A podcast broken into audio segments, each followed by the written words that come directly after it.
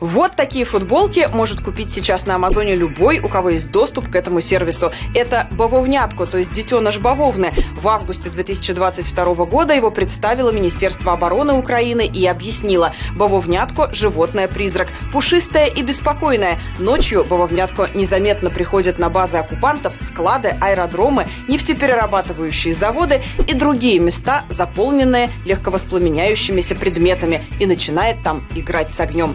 Выглядит угрожающе, и всем, кто знает значение этого мема, понятно почему. Слово «бавовна» украинское, однако за время войны оно стало хорошо знакомо и носителям русского и даже английского языков. Несколько месяцев назад «бавовна» появилась в американском онлайн-словаре сленга Urban Dictionary.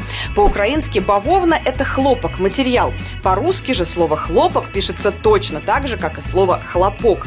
Хлопками российские чиновники, особенно региональные, с некоторых пор называют взрывы. Это типичный эвфемизм замены чего-то страшного и способного вызвать панику более нейтральным и малопонятным. К примеру, губернатора Белгородской области Гладкова даже прозвали губернатором Хлопковым, именно из-за того, что местным жителям он все время рассказывал о непонятных хлопках и громких звуках, вместо того, чтобы честно сказать о взрывах.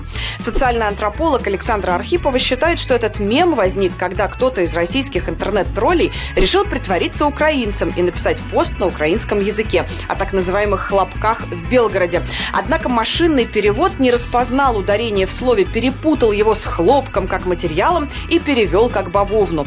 Провал с переводом тут же с удовольствием подхватили украинские журналисты и блогеры. Бавовна моментально вошла в политический, да и в бытовой словарь украинцев. Этим словом они называют взрывы военных объектов в России или на оккупированных территориях, которые российские власти часто объясняют неосторожным обращением с огнем. Бавовне в Украине посвящают стихи и песни, а также шутят, что сейчас лучший букет для девушки – это цветок хлопка.